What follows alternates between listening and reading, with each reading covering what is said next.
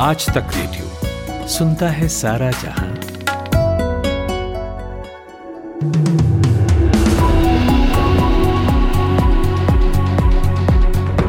आज तक रेडियो पर यह है दस बजे का पाँच मिनट।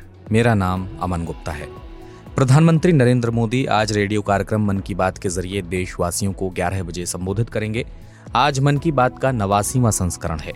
भारत के राष्ट्रपति रामनाथ कोविंद आज उज्जैन आएँगे। वे यहाँ पर महाकालेश्वर के दर्शन करेंगे। कालिदास अकादमी के संकुल में होने वाले आयुर्वेद के महाअधिवेशन में भी हिस्सा लेंगे। हरियाणा में आज रैलियों का दिन है। आज अरविंद केजरीवाल, मुख्यमंत्री मनोहर लाल खट्टर और पूर्व मुख्यमंत्री भूपिंदर सिंह हुड्डा तीनों अलग अलग जगहों पर रैलियाँ करेंगे। नगर निगम और 2024 के विधानसभा चुनावों को देखते हुए ये रैलियाँ की जा रही हैं। अरविंद केजरीवाल ने अपनी रैली के लिए कुरुक्षेत्र को चुना है। वहीं ए एआईएमआईएम चीफ असदुद्दीन ओवैसी आज शाम सात बजे जूनागढ़ में जनसभा को संबोधित करेंगे। देवबंद में दो दिन से चल रहे जमीयत उलेमाए हिंद के सम्मेलन का आज आखिरी दिन है। आज यहाँ पर मथुरा, कुतुब मीनार जैसे मुद्दों पर चर्चा होगी। साथ ही इस सम्मेलन को देखते हुए खुफिया विभाग को भी अलर्ट किया गया है। पाकिस्तान का पाँच सदस्यीय प्रतिनिधिमंडल जल विवाद पर बातचीत के लिए अगले हफ़्ते भारत आएगा। सिंधु जल संधि के प्रासंगिक प्रावधानों के तहत ये बैठक वैकल्पिक रूप से पाकिस्तान और भारत में हर साल होती है। दिल्ली के जवाहरलाल नेहरू यूनिवर्सिटी में ऑल इंडिया स्टूडेंट एसोसिएशन के एक कार्यकर्ता पर कैंपस में एक महिला का यौन उत्पीड़न करने का आरोप लगा है। पीड़ित महिला का दावा है कि आरोपी ने उसे बिना सहमति के अनुचित तरीके से छुआ और बाद में पकड़ लिया। भारत और बांग्लादेश के बीच यात्री ट्रेन सेवाएँ आज से फिर शुरू कर दी जाएँगी। कोविड 19 के बढ़ते मामलों के बीच एहतियात के तौर पर मार्च 2020 में कोलकाता और बांग्लादेश के शहरों के बीच ट्रेन सेवाओं को सस्पेंड कर दिया गया था। महाराष्ट्र में कोरोना की रफ्तार फिर बढ़ने लगी है। पिछले 24 घंटे में राज्य में कोरोना के पाँच नए मामले सामने आए हैं। चिंता की बात यह है कि राज्य में पहली बार एक साथ बी ए फोर और बी ए फाइव वेरियंट के मरीज़ मिले हैं। ये दोनों ही ओमिक्रॉन के सब वेरियंट हैं जो तेज़ी से फैल सकते हैं। उत्तरकाशी में पुरोला के एसडीएम एस एस सैनी ने स्थानीय बीजेपी विधायक दुर्गेश्वर लाल के खिलाफ पुलिस में शिकायत दर्ज कराई है।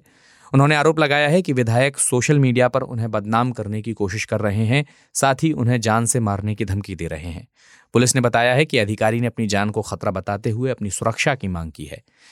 कानपुर के इत्र कारोबारी पीयूष जैन की मुश्किलें कम होने का नाम नहीं ले रही। अब उन पर इनकम टैक्स की इन्वेस्टिगेशन टीम ने जाँच का नया शिकंजा कस दिया है। अब उनके घर से बरामद हुई एक सौ सत्तानवे करोड़ की रकम जब्त भी हो सकती है, साथ ही उनको भारी भरकम जुर्माना भी देना पड़ सकता है। उत्तर प्रदेश के बहराइच के मोतीपुर इलाके में एक टेंपो ट्रैवलर और ट्रक की टक्कर होने से पाँच लोगों की मौत हो गई है और लगभग बारह लोग घायल हुए हैं। पुलिस ने मौके पर पहुंचकर घायलों को अस्पताल पहुँचाया है। वहीं इस घटना पर मुख्यमंत्री योगी आदित्यनाथ ने शोक जताया है। मौसम विभाग ने मानसून को लेकर एक अच्छी खबर दी है। मौसम विभाग का कहना है कि आज मानसून केरल पहुँच सकता है। वहीं देश के सभी राज्यों में कुछ दिन तक हीट वेव से राहत रहेगी, जबकि राष्ट्रीय राजधानी दिल्ली में एक बार फिर तापमान 40 डिग्री के पार पहुँचने की संभावना है। ब्राज़ील के पूर्वोत्तर राज्य परनमबुको में कल भारी बारिश के कारण हुए लैंडस्लाइड में कम से कम 29 लोगों की मौत हो गई है। सिविल डिफेंस के अधिकारियों का कहना है कि परनमबुको में बाढ़ की वजह से एक हज़ार से ज़्यादा लोगों को अपना घर छोड़ना पड़ा है। दक्षिण पूर्वी नाइजीरिया में एक चर्च में मची भगदड़ में 31 लोगों की मौत हो गई है।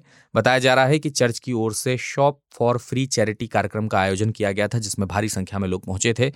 सरकारी आंकड़ों के मुताबिक नाइजीरिया में ऐसी घटनाएँ आम हैं। यहाँ 80 मिलियन से ज़्यादा लोग गरीबी में रहते हैं। यूईएफए चैंपियंस लीग के फाइनल में स्पेन के क्लब रियल मेड्रिड ने लिवरपूल को एक ज़ीरो से हरा दिया है। देर रात फ्रांस की राजधानी पेरिस में खेले गए इस मुकाबले में रियल के विनीसियस जूनियर ने मैच में इकलौता गोल किया। रियल मैड्रिड की टीम चौदहवीं बार चैंपियन बनी है। वहीं लिवरपूल को चौथी बार फाइनल में हार का सामना करना पड़ा है। इंडियन प्रीमियर लीग 2022 के सीज़न में चैंपियन का इंतज़ार आज खत्म हो जाएगा। खिताब के लिए आज दो पड़ोसी राज्यों की टीमें, गुजरात टाइटंस और राजस्थान रॉयल्स के बीच टक्कर होगी। दोनों टीमों के बीच ये मुकाबला अहमदाबाद के नरेंद्र मोदी स्टेडियम में रात आठ बजे खेला जाएगा। मैच में खास बात यह रहेगी कि गुजरात अपने पहले ही सीज़न में फाइनल खेलने उतरेगी, जबकि राजस्थान टीम दूसरी बार फाइनल खेलेगी। राजस्थान टीम 2008 के सीज़न में चैंपियन रही थी। तो ये था आज तक रेडियो पर 10 बजे का न्यूज़ पॉडकास्ट पाँच मिनट। एक बजे और चार बजे आपके लिए पाँच मिनट का पॉडकास्ट लेकर फिर हाजिर होंगे। मेरा नाम अमन गुप्ता है। इजाज़त चाहूँगा। नमस्कार। आज तक रेडियो, सुनता है सारा जहाँ।